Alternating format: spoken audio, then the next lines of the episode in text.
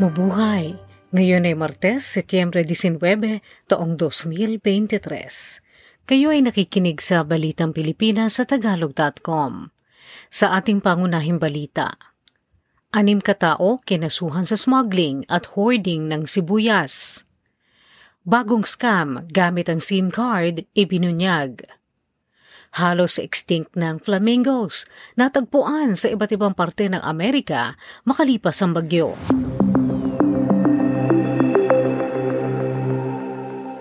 Nagsampa ng kaso ang National Bureau of Investigation o NBI sa anim na individual na di umano'y may kinalaman sa pag-smuggle ng mga sibuyas sa bansa.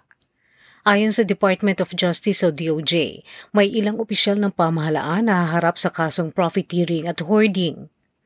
Ang kaso ay may kinalaman sa pagbebenta ng 8,000 sako ng sibuyas sa Government-Owned and Controlled Corporation na Food Terminal Incorporated o FTI ng isang pribadong kooperatiba noong Disyembre ng isang taon. Sinabi ng NBI na ang bawat sako ay may 25 kilo ng sibuyas na kung saan ang presyo ay lumampas pa sa 500 piso kada kilo, samantalang ang farm gate price ay mababa pa sa 20 piso. Naharap din ang mga kinasuhan ng pamemeke ng mga dokumentong isinumite sa bidding. Isandaan at 34 na milyong piso mula sa Department of Agriculture o DA ang sangkot sa kaso.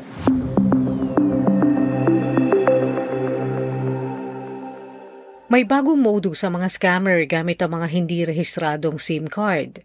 Ayon kay Philippine National Police Anti-Cybercrime Group Director Police Brigadier General Sidney Sultan Hernia, bumibili ang mga scammer ng mga bagong hindi rehistradong SIM card na patay hanggang hindi rehistrado.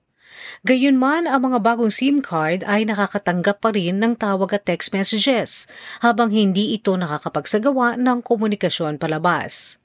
Ang ginagawa nila ay kumakabit ang hindi rehistradong SIM card sa mga Wi-Fi networks at nagagamit ng mga scammer para makatanggap pa rin ng mga one-time PIN o OTP. Nakakalikha sila ng mga account sa mga kilalang social messaging platform gamit ang hindi rehistradong SIM card. Ang mga account na ito ang ginagamit ng mga scammer sa pagpapadala ng spam messages, links at iba pang scam sa mga biktima.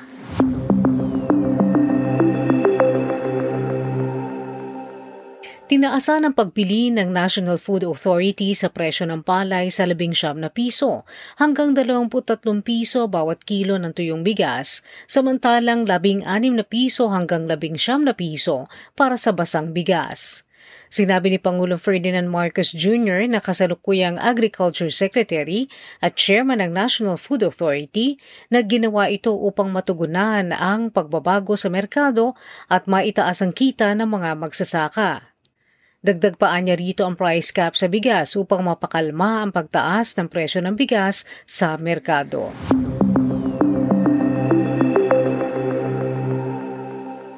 Anim katao na inakusahang may kinalaman sa pagkawala ng mga sabungero sa Manila ang inaresto sa Paranaque noong biyernes, Setyembre 15. Ang mga inaresto ay kinilalang sina Julie Patidongan, Carlo Zabala, Virgilio Bayog, Roberto Matiliano Jr., John Ree Consolacion at Gleer Codilla na mga security personnel ng Manila Arena.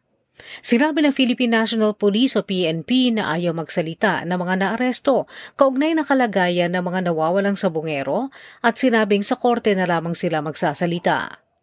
Noong Enero 2022, ang mga pamilya ng nawawalang sabungero na sina John Claude Inonog, Rondel Cristorum, Mark Joseph Velasco, Roel Gomez at magkapatid na James at Marlon Bakay ay nagharap na ng formal na reklamo laban sa mga suspects.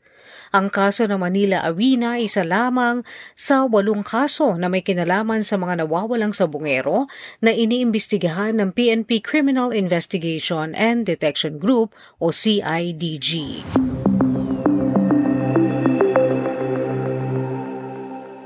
Sa ikalabing isang sunod na linggo, nagtaas ang presyo ng mga produktong petrolyo. Ang gasolina at kerosene ay itinaas ng 2 piso kada litro, samantalang ang diesel ay itinaas ng 2 piso at 50 sentimo. Ayon sa Department of Energy o DOE, sa Setyembre 12 hanggang 18 na pagtataas ng presyo ng petrolyo, umabot na sa 15 piso at 50 sentimo kada litro ang itinataas ng presyo ng gasolina. Samantalang 11 piso at 10 sentimo kada litro sa diesel at 7 piso at 74 na sentimo kada litro sa kerosene. Samantala, ang palitan ng dolyar sa piso nitong Setyembre 18 ay 56 na piso at 86 na sentimo.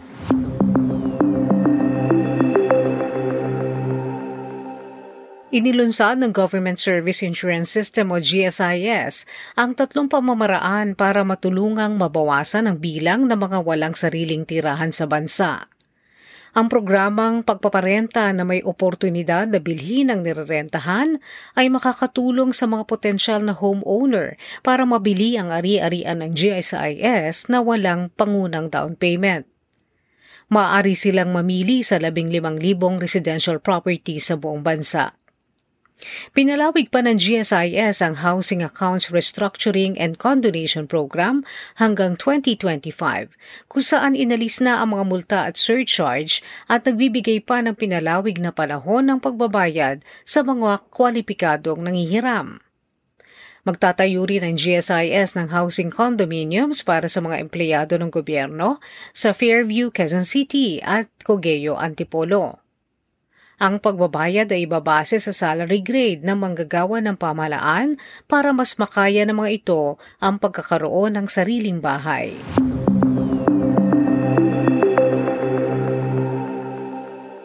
Sa trending na balita online, Tatlong klase ng pansit ng Pilipinas ang nasa listahan ng Taste Atlas na pinakamasarap na ginisang noodle sa buong mundo para sa toong 2023. Kabilang dito ang Pansit Malabon na nasa ika-22 pwesto sa kabuang 50 na nasa listahan. Nasa ika-34 na pwesto naman ang Pansit Bihon. Ang Pansit Kanto naman ay nasa ika-36 na pwesto. Noong isang taon, ang online gastronomic database na nagsusulong ng culinary culture sa mga bansa sa buong mundo ay isinama ang pansit palabok at pansit lomi sa kanilang listahan.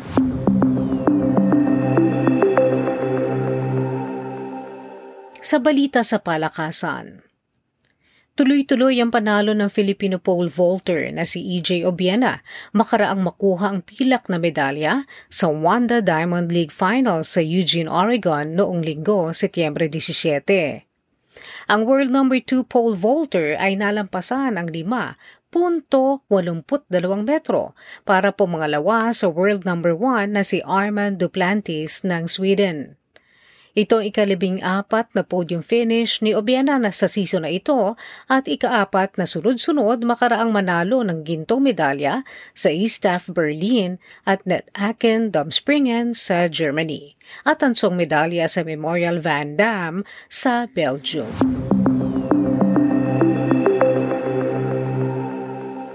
Sa balitang showbiz, Nakiusap ang mga awit na si Kula Desma sa mga mamamayang Pilipino na bigyan ng pagkakataon si Megan Aguilar na anya ay nalihis lamang ng landas.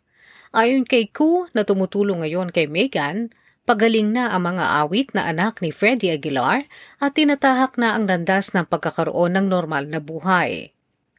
Sinabi ni Ku na maraming nasisira ang buhay sa droga, subalit kung hindi tutulungan ng mga ito ay lalong mapapariwara.